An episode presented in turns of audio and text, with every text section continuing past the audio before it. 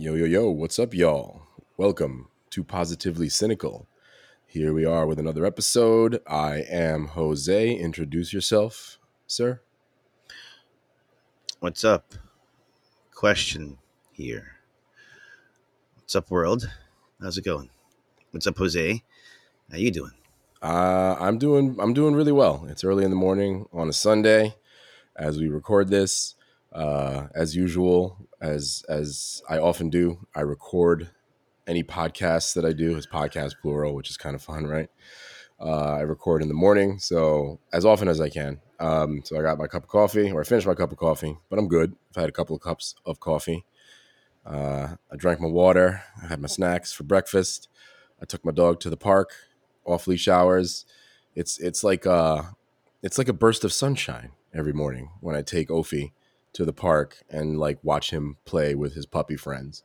So yeah, I'm I'm I'm great, man. I'm good. I'm fantastic. It's it's good. Sounds like that caffeine is hitting you. Um, I mean, at this time in the morning, yeah, I want to be a little amped up to have this conversation with y'all. But you know, let's let's uh pretty much get right into it. The quick uh announcements and disclaimers beforehand. Of course, we are recording remotely, so if there are any sound issues or artifacts, you can slide up in our D Ms or email us. Uh, you can email us at positively cynical podcast at gmail dot com, and of course, Positively Cynical on Instagram and Facebook, and on Twitter at Cynic Positively. Slide up in there. And of course, again, uh, to support your favorite podcast crew, like, rate, share, and subscribe. Comment on our podcast on Apple Podcasts, Google, Google Podcasts, Spotify, Stitcher, Amazon Music, wherever all your favorite podcasts are sold. Um, and yeah, check us out on social media and on your podcast platforms. Anyways, after all that, let's get right into it. This week's episode is, uh, we're going to have a little more fun with this one, even though this is uh, yet another dangerous character. After like a few weeks of dangerous characters that we've addressed in our most recent episodes, because uh, I leaned on you again for Derek Derek Chauvin. Derek Chauvin. I fucking can't say his name. It's, it's Chauvin. Chauvinist. Chauvinist. Derek Chauvin. He's a fucking male and racial chauvinist. Derek Chauvin and Bill Cosby.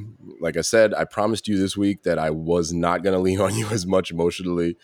And we're going to have a little fun with this one, because this week we're going to talk about uh, Tucker Carlson and all of his whatever he is, uh, among other things. So he's in the news recently, uh, right? Question. What exactly is he in the news for, as you understand it? Well, he's always in the news nowadays. Yeah. He just always finds his way into the political conversation, to the national conversation. But today's what's up with Tucker scenario seems to be, what is it? He's getting spied on by the N S A. Mm-hmm. All, all of a sudden, he's apparently worthy enough of being spied on. So, you know, as he would say, what about that? What's going on there? What about that? What is that? I don't get that. Do you, do you think, what is, like, yeah, right? So, Um, he's in the news because of, he's alleging that the N S A is spying on him, right? Which, of course, is most likely a complete bold-faced lie. But here's the observation I told you about before the podcast that kind of struck me about Tucker Swanson McNear Carlson. And we'll get into his bio in a second here, so we can provide that much-needed context that we like to provide in all of our episodes. But so, you know that show that we've seen a few episodes of recently? MODOK. Oh yeah, he sounds yeah, yeah, yeah. like Patton Oswalt if you really listen to the two of them side by side. And I know this also because I was watching him at like uh like some event where he was uh, the the public guest speaker, and you know, we've just recently seen a few episodes of MODOK with Patton Oswalt, and MODOK being the the M C U character that Patton Oswalt does the voice for in this cartoon, and side by side they kind of like sound the same. This they very much sound the same, especially when Tucker Swanson McNear Carlson is in his element. And as he said in in this uh, in this particular speech uh, in California, he was uh, with the with his people. He so he's from California, and he was speaking to a crowd of basically all rich white uh, paleo conservatives, probably like him. And he said, yeah, he said, you know, it's good to be here in California uh, with people that I recognize, people that I grew up with, more specifically. So he kind of put that out there, as he very much does very often in his show and in his public appearances. He's, I mean, he's a, a he is a white nationalist. There's really no no getting around it. What do you think? Well, he says he's not. He says he's not. Every, every time that um, people accuse him of being one, he vehemently, for him, denies that, um, even though he then turns around to show white nationalist tendencies. So he might speak out of one side of his mouth, but he's definitely doing what he says he's not doing more often than not, especially on his show. I mean, it's not just us saying that either, right? Because so. Well, no, it's everybody that, I mean, let's bottom line it, doesn't watch or listen to Fox News. I mean, he caters to a certain audience, and I mean, he does have a delivery that's, for me, nails on a chalkboard, uh, but seems to be what is that? palatable. Yeah, that, I that, don't get that. that. Can you can you explain that? Because I don't really see that in America right now. Do you? Oh, no, not at all. Not at all. Especially. That's not the America I grew up in. That's not the America any of us grew up in. That's not the America that any of us want to grow up in. Right? It's like kind of that nails on a chalkboard. Is, is, rhetorical is, is question this, approach. And just to constantly is, interrupting people. Yeah, I was going to say. Right now. Is this the part where you basically load up a rhetorical question that scares the hell out of everybody, and then you try to answer that question by saying, what is that? Why is that? Over and over again. And then you have somebody come on your show, give them about thirty seconds worth of rhetorical uh, of uh, time to retort after you've taken about three minutes of said time. Yeah. And then you call them a bully, and then you go to commercial. You're a bully, yep. And you're trying to talk over everyone, and I don't really like what you have to say, and you want to tell everyone that doesn't agree with you to just shut up and sit down, and that's not what America is, or whatever the hell it is that he, he tries to say all the time.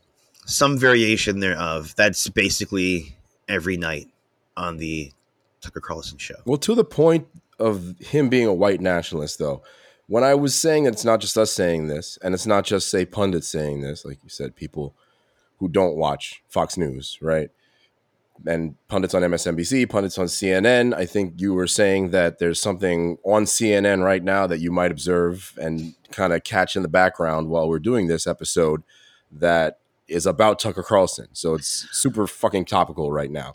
But well, there's apparently a thing called Tuckerism, which I literally just found out about, oh, about eighteen minutes ago. But I guess we already know um, what it is, right? It's interrupting people and asking a lot of rhetorical questions in a really high-pitched voice that gets higher and higher as the interview continues. And then you laugh oh, at oh, people.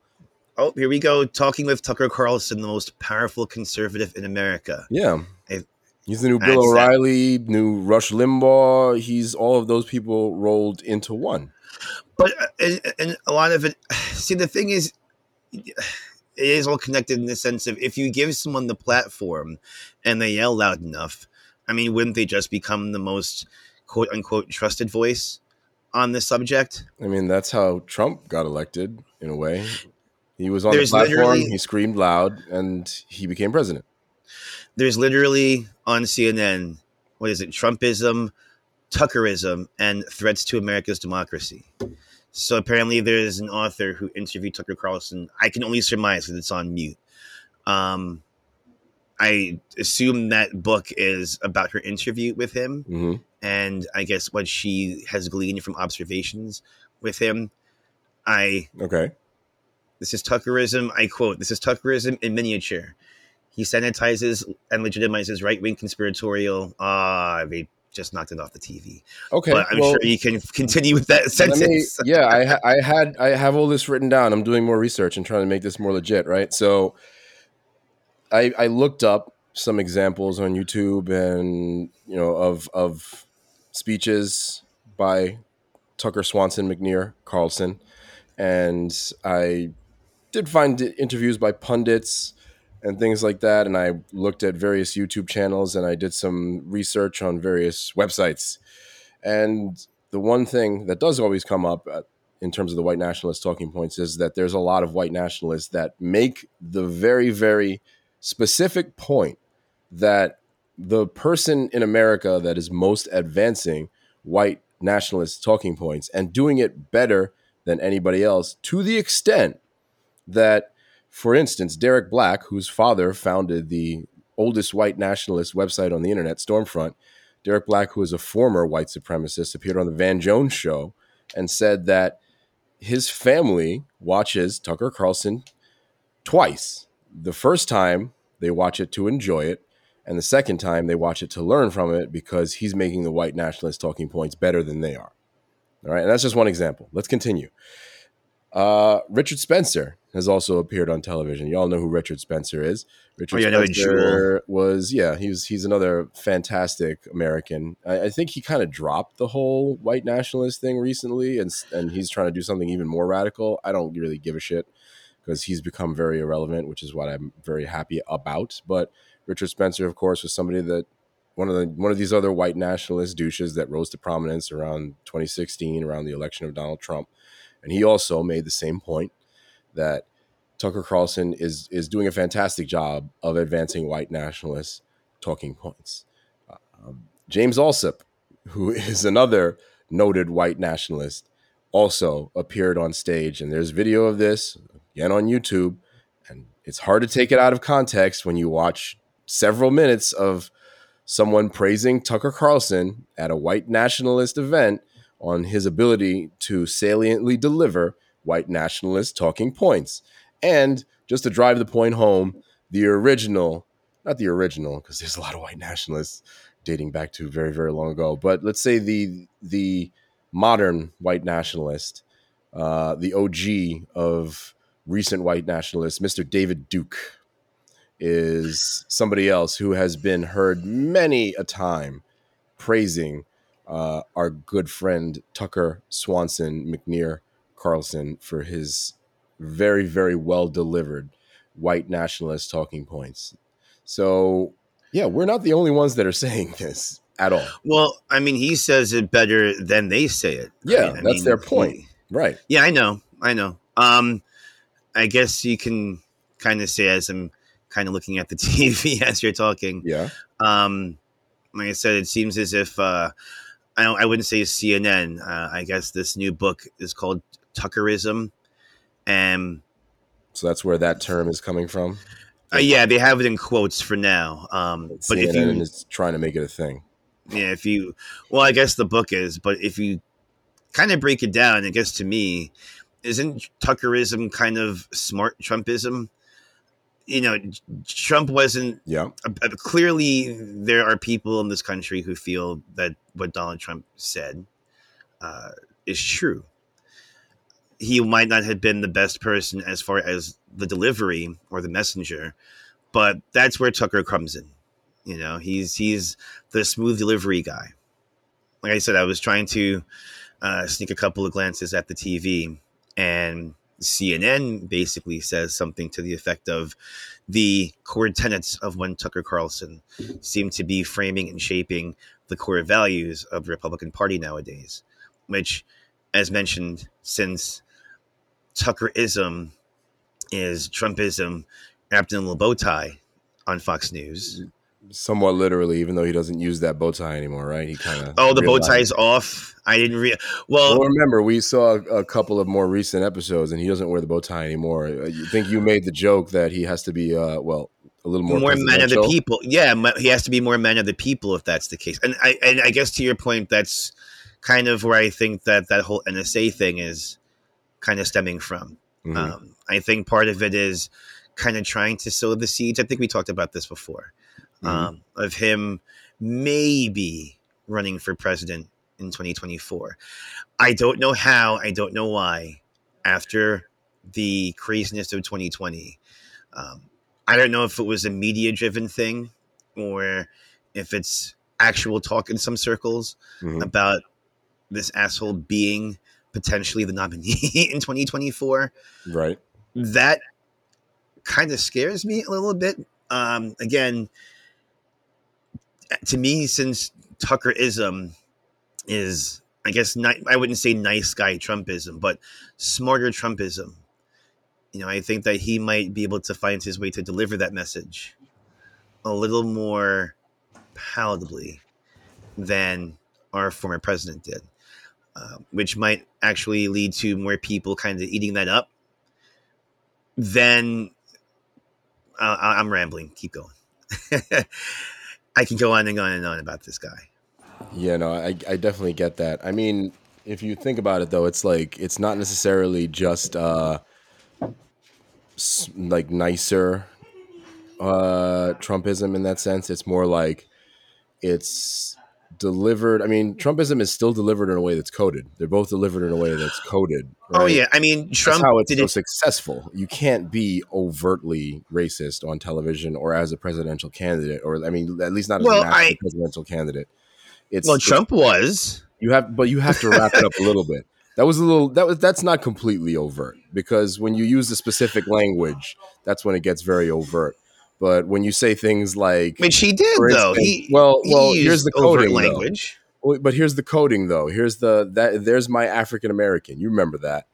Like, yeah, who can forget that? He pointed at some black man in the audience. He was like, "There's my African American," and you know what he wanted to say in his head. I mean, I think. Everybody knows what he wanted to say in his head that he couldn't say. And that's just an example of him coding it slightly. What Tucker does better is he he codes it in sort of civil, educated language in comparison to what Trump does, which is still coded, but is, again, it's still not completely overt. But either way, like the the interesting thing I think about Tucker Carlson is that, like a lot of other conservative pundits uh, of of the most recent ten to fifteen to twenty years. Uh, I think Candace Owens is another example. They started off.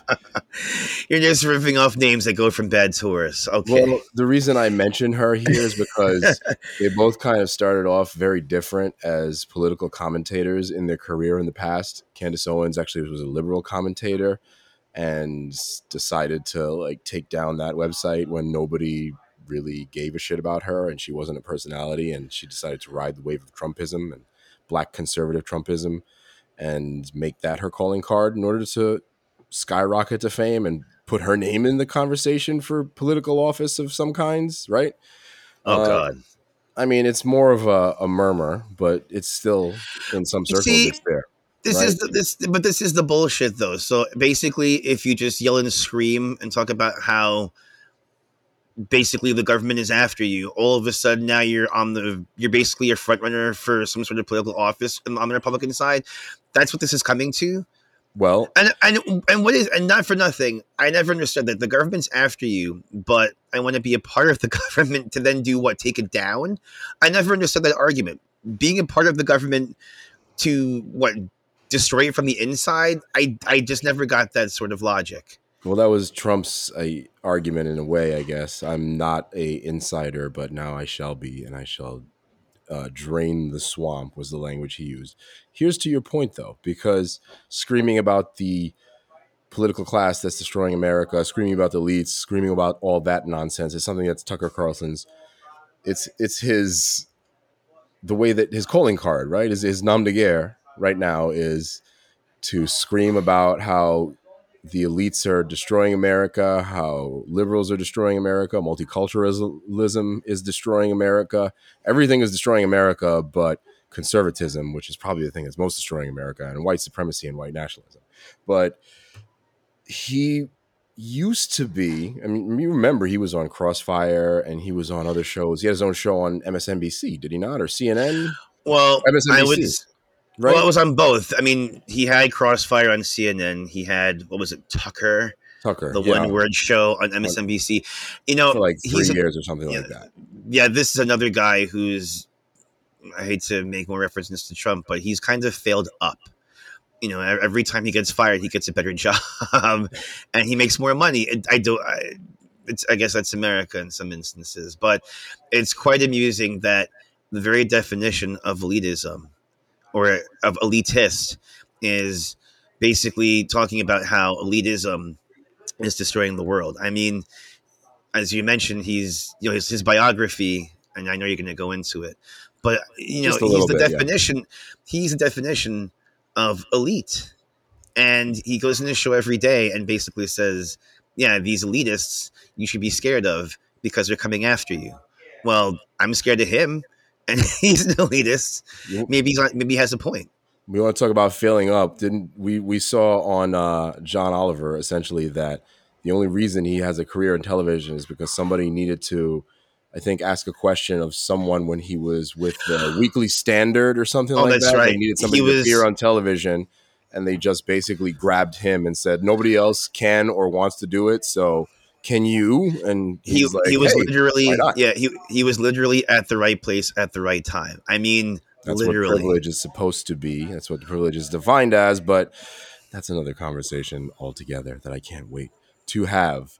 But yeah, in in referencing how he used to have these conversations, there have been televised interviews where he's criticized someone like a Pat Buchanan, like a Bill O'Reilly, for doing exactly what he does now, which is dramatize this other, this enemy, this outsider that's trying to destroy him and America from within. Uh, it, it's it's a playbook that he used to criticize. He quoted, he, his quote was, for Pat Buchanan, that was all a little much. And now it's what he does all the time. Since twenty sixteen, since he came back to prominence and got his show in the Trump era, which I think he knew was kind of going to be an opportunity for him to adopt a new persona. And that's what he did. Well, he's trying to, oddly enough, appeal to the working class by scaring the hell out of them that the elitists are coming for you. So um, it's, it's uh, an odd dy- – no, I'm saying it's an odd dynamic to play. But, again, you give him the platform. That seems to be Fox News' M O. It's a marriage made in heaven for them, not so much for the rest of us. So this whole elitism angle, let's let's put some context on that, right? I wanted to, to talk about a little bit of Tucker Swanson McNear Carlson's background and history. You know the name. In order to, well, that's why I keep saying it. I want to drive the point home that that this motherfucker is like, let's just talk about yeah, it. Yeah, yeah, yeah. So this is I from Wikipedia, and I confirm this. I, might, I know you might say that Wikipedia is a terrible source. All this is confirmed. This is his uh, early life and education section on Wikipedia. Carlson was born Tucker McNear Carlson. Well, I it, to me, it's Tucker Swanson McNear Carlson. So fuck you, Wikipedia. That's not his full name. Uh, T- Carlson was born Tucker Swanson McNear Carlson in the Mission District of San Francisco, California on May sixteenth, nineteen sixty-nine. He is the elder son of artist and San Francisco native Lisa McNear and Dick Carlson, a former gonzo reporter who became the director of the Voice of America, president of the Corporation for Public Broadcasting, and the U S ambassador to the Seychelles. Carlson's brother, Buckley Peck Carlson, later Buckley Swanson Peck Carlson, is nearly two years younger and has worked as a communications manager and Republican politi- political operative. Carlson's paternal grandparents were Richard Boynton and Dorothy Anderson, teenagers who placed his father at the Home for Little Wanderers orphanage, where he was adopted at the age of two years old by upper-middle-class couple Carl, a tannery worker of Swedish descent, and Maynard Florence Carlson. Carlson's maternal great-great-grandfather, Cecil Lombardi, immigrated to New York from Switzerland in eighteen sixty. Carlson is also a descendant of Massachusetts politician Ebenezer R. Hoar and is a great-great-grandson to California Californian rancher Henry Miller. Carlson himself was named after his great-grandparents J C. Tucker and George McNear. Carlson is of English, German, and Swiss-Italian ancestry. In nineteen seventy-six, Carlson's parents divorced after the nine-year marriage reportedly turned sour. Carlson's father was granted custody of Tucker and his brother. Carlson's mother left the family when he was six, wanting to pursue a bohemian lifestyle. When Carlson was in first grade, his father moved Tucker and his brother to La Jolla neighborhood of San Diego, California, and raised them there. Carlson attended La Jolla County, La Jolla Country Day School and grew up in a home overlooking the La Jolla Beach and Tennis Club. His father owned property in Nevada, Vermont, and islands in Maine and Nova Scotia. In nineteen eighty-four, his father unsuccessfully challenged incumbent Republican Mayor Roger Hedgecock in the San Diego mayoral race. Just a little bit more here to give that context. In nineteen seventy-nine, Carlson's father married divorcee Patricia Caroline Swanson, an heiress to the Swanson Enterprises, daughter of Gilbert Carl Swanson, and niece of Senator J. William Fulbright. I'm getting ahead of myself here. Though Patricia remained a beneficiary of the family fortune, the Swansons had sold the brand to the Campbell Soup Company in nineteen fifty-five and did not own it by the time of Carlson's father's marriage. Carlson was briefly enrolled at College de Le Mans, a boarding school in Switzerland, but says he was kicked out. He attained his secondary education at Saint George's School, a boarding school in Middletown, Rhode Island, where he started dating his future wife, Susan Andrews, the headmaster's daughter. He then went to Trinity College in Hartford, Connecticut, graduating in nineteen ninety-one with a B A in history. Carlson, Carlson's Trinity yearbook describes him as a member of the Dan White Society, an apparent reference to the American political assassin who murdered San Francisco Mayor George Moscone and supervisor Harvey Milk.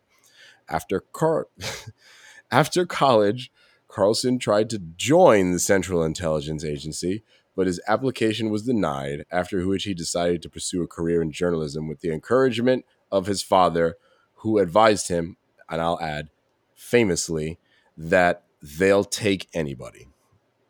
And that's where we... That's that's the early life and education of Tucker Swanson McNear Carlson. And that's right. He wasn't born Tucker Swanson McNear Carlson. He only married into the Swanson fortune, uh, or his father married into the Swanson fortune. So, wow. Okay.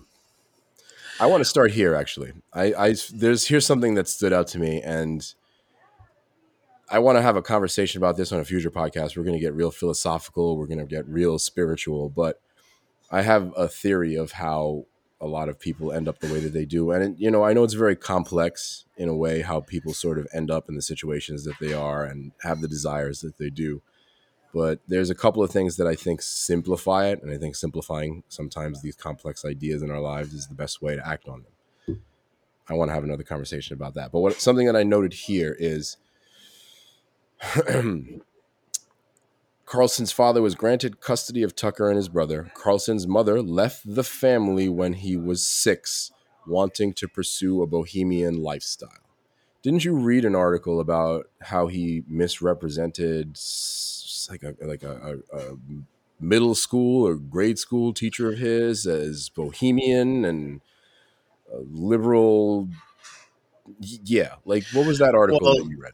No, I think there was an article I came across... I think it was a few days ago where I guess you read the book not too long ago where he basically goes off, I think, on his first grade teacher, mm-hmm. uh, basically saying that uh, what she taught and how she taught, uh, he wasn't really too fond of. I think he did use the word bohemian and basically called her a hippie. Mm-hmm. And she said uh, she cried in the classroom. I think, I think that's one of the things. Yeah. I yeah. I think he said that she was too emotional and that she, I guess, had her feelings on display too much in the classroom. So long story short, he more or less shit on her in the book, um, said that he didn't get a, I guess, a quote, quality education and had, and his dad had to get a personal tutor in order to finish, I guess, the first grade. But I think somewhere in the article, it states that at least the teacher mentioned that the personal tutor that Tucker ended up hiring was her. Yeah, so, I did see that. Um, I guess to piggyback off of what you were saying, um, that kind of did stand out to me too, of the whole, you know, the mother left, um, or I guess they divorced, and he, the father got custody, so, and the mother pursued a more bohemian lifestyle. Um, the first thing that came to mind, and it's kind of amusing, um, he kind of flandered his mom in a sense. Um, I don't know if you ever saw the episode of The Simpsons where they talk about Ned Flanders' history or his background. I don't think um, so. Go, go ahead and explain it well, for the context that we're looking well, for. Real quick, um, Ned Flanders on The Simpsons, at least way, way, way back when, when it was a new show, um, his parents were seen as beatniks, you know, in the fifties, you know, those uh, like the pot smoking, you know, bongo playing poets and stuff that used to play in the jazz clubs back in the day. Mm-hmm. And Flanders basically was uh, disapproving of that lifestyle. And you know how it is, like there's sometimes, I think you're mentioning, like, you know, kids sometimes a reflection of their parents, either a carbon copy or the exact opposite in a sense. I think um, I'll mention that about my dog, but that's definitely true about parents too. Yeah. It was, I, it was just kind yeah. of a reflection of that same conversation about kids. Like, yeah, dogs, dogs mirror their parents, and, and similar things with kids and, and their, their human parents, I guess. Yeah. Right. I think a lot of it has to do, or a part of it, I'm sure deep down, um, you know, there, there's some issues there. I don't know if it's a fear of rejection. I mean, I don't want to get all psychological, but I know, do. I'm sure that I'm sure that there are definitely issues as far as, you know, how his relationship with his mother is. And at least to me, one thing that stood out, I didn't realize he was born and I guess raised for part of his life in San Francisco, which you talked about Los Angeles a lot, I believe. Well, yeah, but you know, he's I think he mentioned he was born in San Francisco. Um, I yeah. think he was raised, he was, you know, he went down to Southern California, but mm-hmm. um, it's like San Diego quite, as well. Yeah, it's quite interesting and I have to say quite amusing that he was born in what he would call probably like the seventh circle of hell, because isn't San Francisco pretty much hell on earth to people like him? I mean, he's, so, he described himself as a member of the Dan White Society in his yearbook, yeah, which again is a, probably a reference to the murderer of George that's Moscone crazy. And Harvey Milk in you're, San you're, Francisco. I I mean, you're you're gonna be wow. I mean, that also kind of was a mind blower too. I mean, um, for, for be, reference, the the Harvey Milk was the the first gay poli- uh, person that held political office like in, anywhere in a major city in America, I believe, at the time. Correct. So. And that was in, in nineteen seventy. Yeah, in his late seventies, I think it was. I believe, yeah, I think it was late seventies. So and he was murdered by by a political opponent and a bigot, and he he yeah they they walked into his office and shot him. So apparently Tucker Carlson is is making light of that in his Trinity yearbook quote, and he's from right. San Francisco. So that's a, a whole hell of a lot of wild context. Yeah, it's, I'm saying that that's it's. Uh, There were some eye openers uh, that you mentioned while you were talking. Um, I, I, to me, it kind of puts him in a little more context as far as where he's coming from and how he got to be the way he is. Now it kind of makes a little more sense to me. You figure, um, yeah, when, when he was growing up, he, after his mother left, he had his, his feelings of reject, rejection, first of all. So when you're a little kid, you attach like an archetype to those things that make you feel rejected and those people that make you feel rejected, I would imagine, right? You know, if it was your mother that left you and they were a, a bohemian beatnik, then for the rest of your life, you're probably going to have some issue with bohemian beatniks and people who want to live that kind of lifestyle. And then I'm sure you have, you know, your father in this instance probably telling you how terrible your mother was for her whole life, probably telling you how terrible those people are to, in quote, quote unquote, again, referring to bohemians and, you know, people who want to live a different lifestyle, and probably women, you know, probably like the evil women who who leave their poor kids and leave their poor rich husbands. Uh, never mind that, you know, it's a horrible thing to leave your children in the first place, but it must be so, quite quite an event and quite a person. Uh, in referencing Tucker Carlson McNear Swanson or Tucker Swanson McNear Carlson dad. Yes, exactly. It's like that Daily Show thing you were watching, right? Tucker, when, when, Tucker Monsoon is. McNeil Tonsoon, or some some crap like that. Was it Tucker Seamus McDuck Carlson? Yeah, among yeah. others, among others. But uh, that had to color like who he is now. But again, he wasn't always leaning into it quite this much, or maybe he wasn't confident enough to do that, and he tried to speak the the moderate speak as a younger man, and now he's just a old angry curmudgeon that wants to speak his truth. I mean, who the heck knows? Well, there's also a lot of money, you know, in anger when you start questioning he, things. He doesn't need money.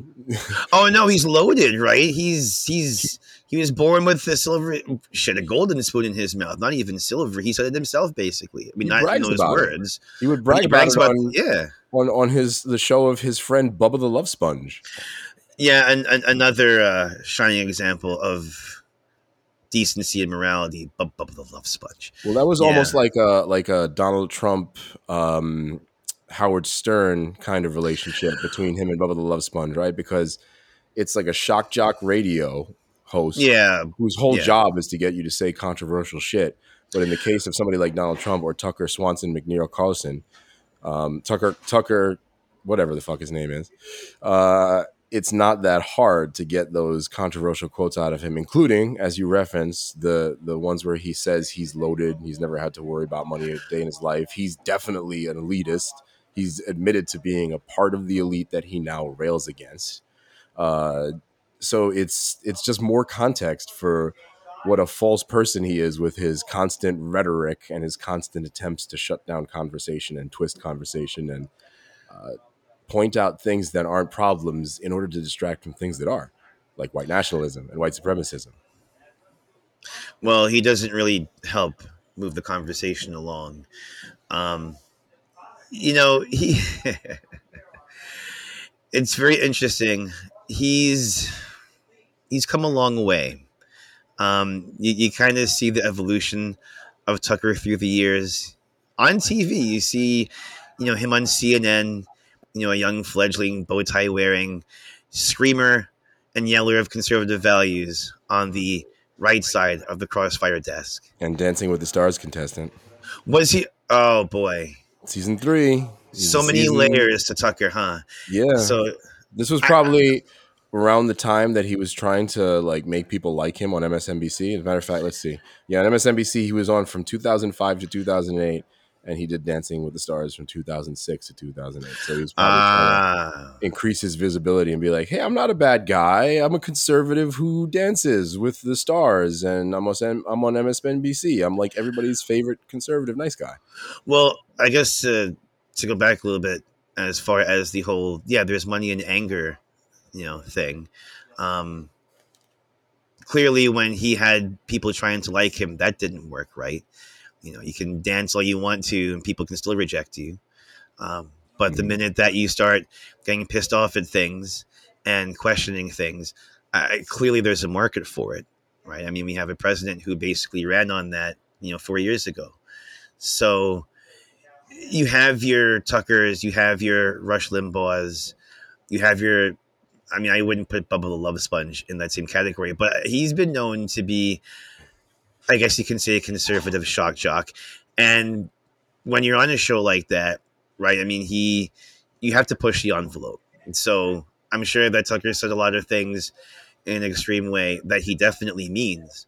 But, I mean, look at him. He's getting more money. He's getting more fame, more notoriety mm-hmm. by playing the anger card, by playing the conspiracy card. There's money in that. People eat that up. Clearly, there's a whole network based on it. The the the playbook that he once denounced, but maybe I, that could be. I mean, I believe that uh, that is a product because again, you look at somebody like a Candace Owens who many years ago might have ridden the Her too. progressive train uh, in these instances where they were trying to appear like the moderate. And now there really isn't a market, quote unquote. Yeah, there's no money in modernism. There's no money in modernism. It's either or. You're either, you know, I guess what they call far right now or far left. That's where the money is. You, you, you, I don't think that there's really much of a market in, hey, let's hear the other side. Because, I mean, who wants to hear that? That, yeah. that, that, doesn't, that doesn't make any money. That doesn't get eyeballs to a T V set or ears to a radio. You can have an opinion where someone else's opinion might actually matter, not nowadays, um, yeah. which I think is a lot, you know, and that has a lot to do with it. You know, I guess on a broader scale, if you want to open the question up, what does his ascendance mean for media in general? Right. And let's, yeah, I wanted to, to tie that into the end of the conversation, which is essentially should be we, we should we be worried about a Tucker Carlson in twenty twenty-four? So let's talk about his history as a newscaster. I'll break this one down a little bit more quickly. I'll just give you some some dates uh, and a couple of shows that he was on for context. He was on C N N from two thousand to two thousand five on the short-lived The Spin Room. In two thousand one, he was appointed co-host of Crossfire, in which Carlson and Robert Novak, Novak represented the political right, while James Carville and Paul Begala also alternating as host, represented the left. Um, in let's see here, in, in two thousand four, two thousand five, he was on P B S uh, in Tucker Carlson Unfiltered, which ran next to Crossfire, kind of synchronously. Um, I think that was pretty short-lived as well. Then on two thousand five, two thousand eight, he was on Tucker, as we noted before, on M S N B C, and that show was canceled due to low ratings, of course. Um, Seems to be a trend. Yeah, I mean, not not lately though, not so much lately, right? And his ratings uh, are the best in America these days. Uh, Fox News Channel, of course, he started on Fox and Friends in two thousand nine, and he still does make appearances there from time to time, I believe. Uh, and of course, he was a, a guest on essentially all of the Fox News programs for some time until twenty sixteen, when I guess he rode that wave, uh, failed upwards, as you said earlier, and he got his own show again, Tucker Carlson Tonight, which is. Uh, been on from twenty sixteen to the present, and is, I believe, still the highest rated cable news television show in America right now. So yeah. there's your there's your context. There's your sort of failing upward in a similar way to Donald Trump, right? As we talked about. Well, I mean, he failed. I mean, think about it. He went from having a show where there were three other guys that he co-hosted with to losing that show, to getting his own show, to losing that show, to getting his own show again on yet another network where he's making even more money. That that's hell, good for him.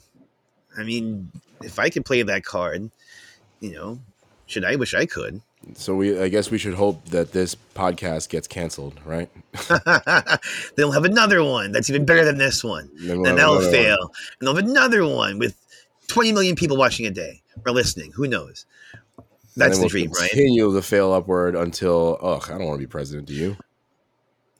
Well, I guess if people feel I could be president, I wouldn't necessarily say no.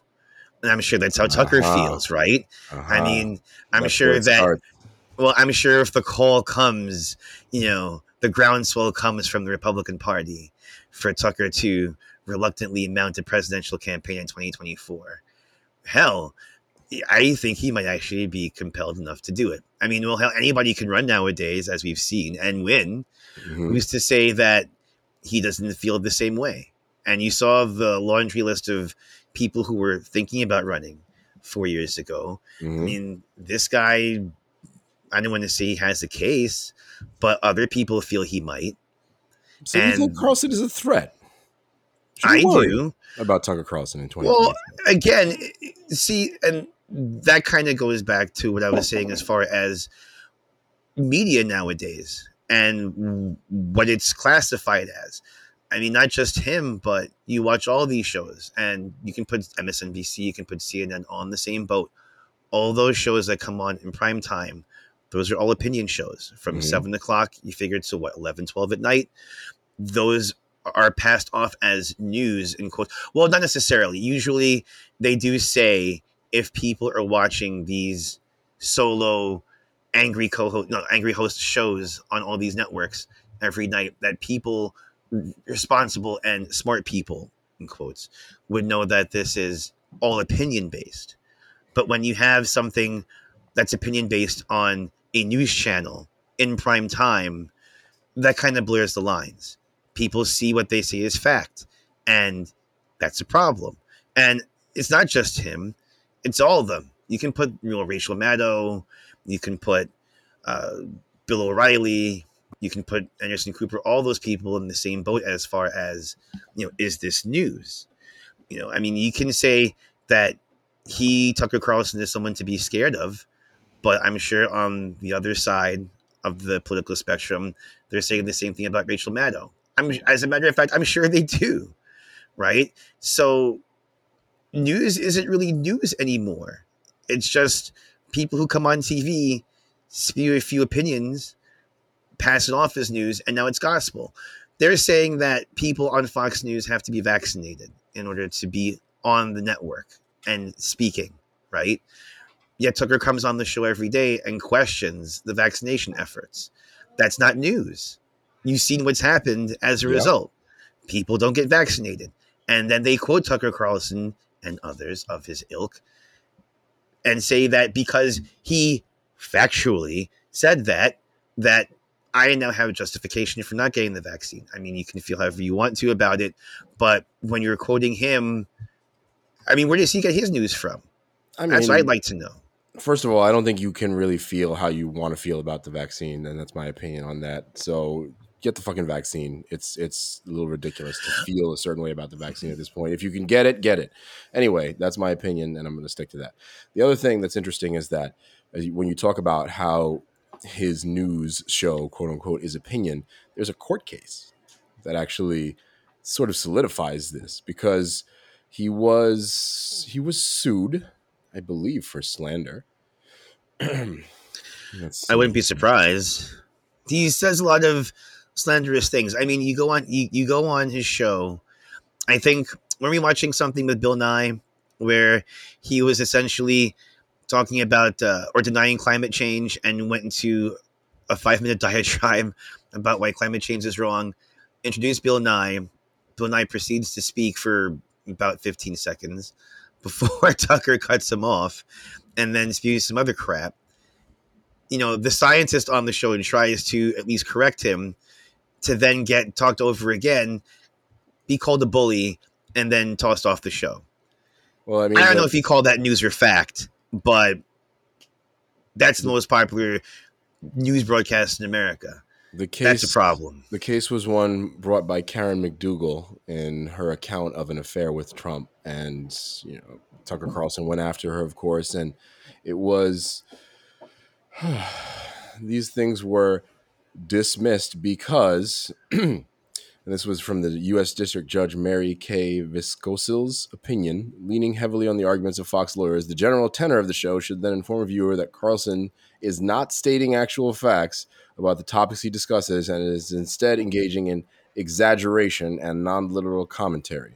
She wrote, Fox persuasively argues that given Mister Carlson's reputation, any reasonable viewer, I'm putting quotes on that, yeah, arrives with an appropriate amount of skepticism about the statements he makes. So this is in in a this is now a court opinion. This is now a precedent that Tucker Carlson is full of shit and you shouldn't take him seriously.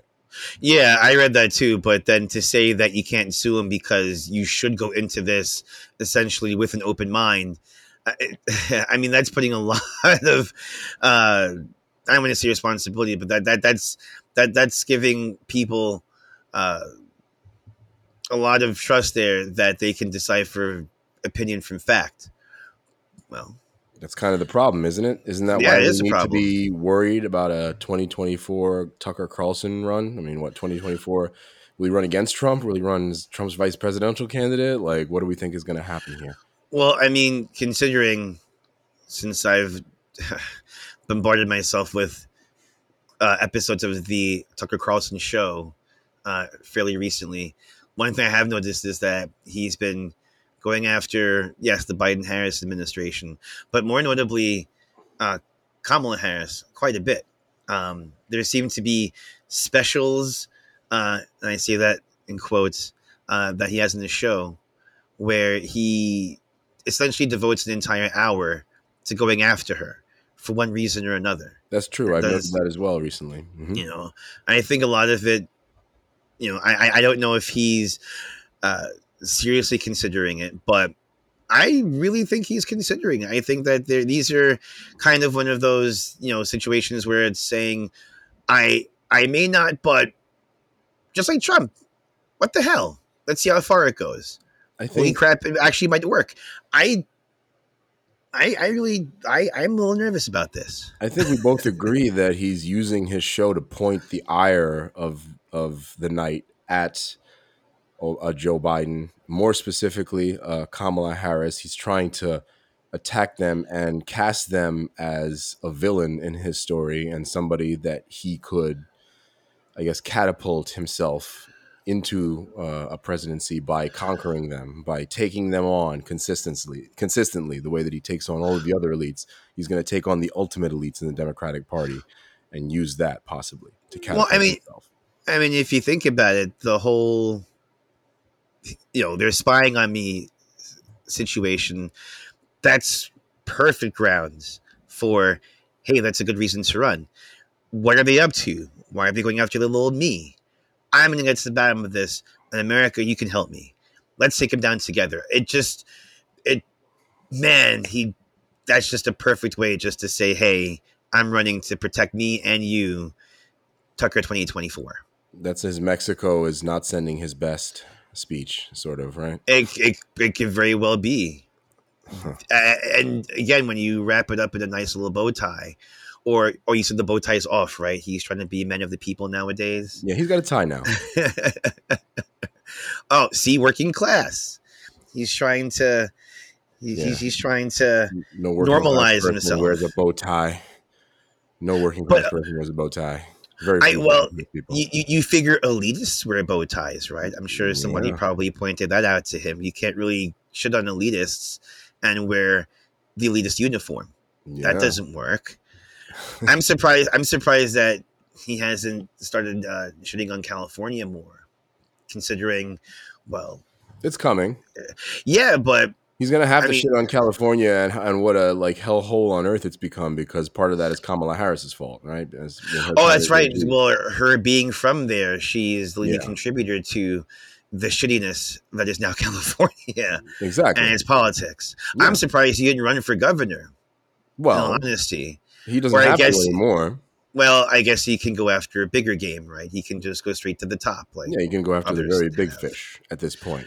Well, I don't. Well, Governor Carlson might be just as scary as President Carlson.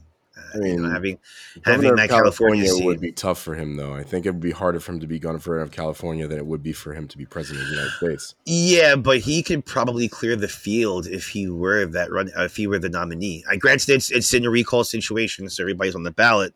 But I would say there are quite a few influential right-leaning Californians that would be elated if he decided to run.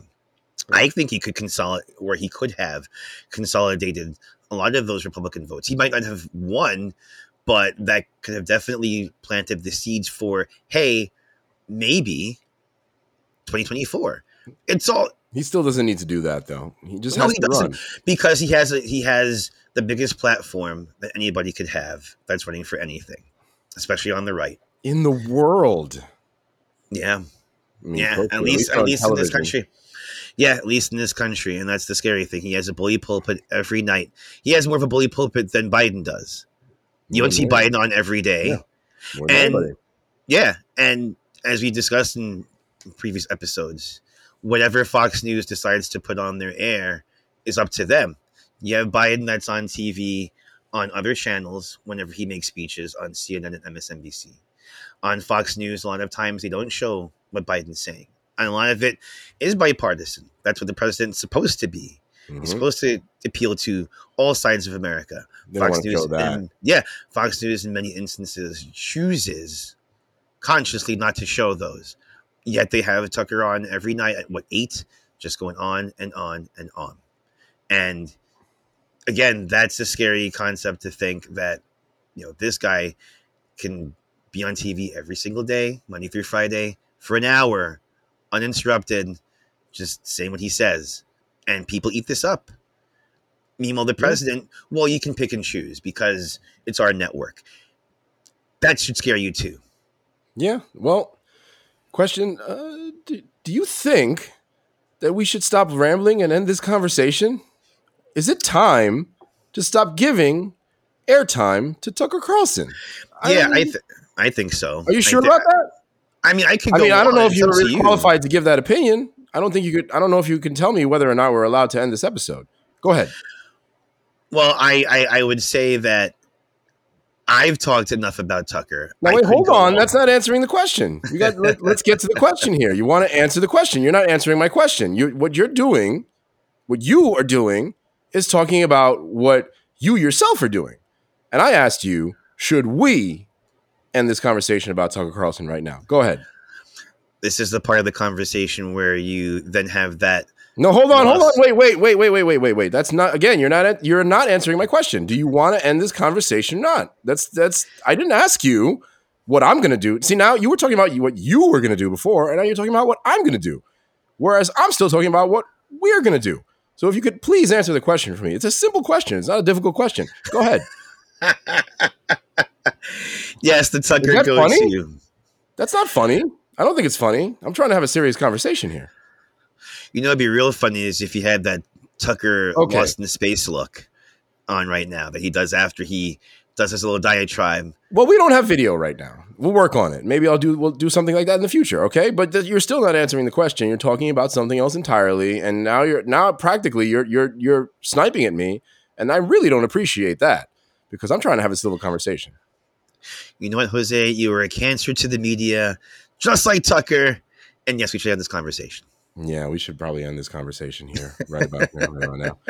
Tucker Carlson, if you're out there, I'll debate you pretty much anywhere except for your showing on Fox News because you're a dumbass and you're a piece of shit, and I could run circles around you with your pathetic rhetoric. So I would actually put that out there. If anybody actually listens to this and you ever, if, if ever, if this ever comes across your desk and you feel the need to put me down about putting you down, come at me, motherfucker.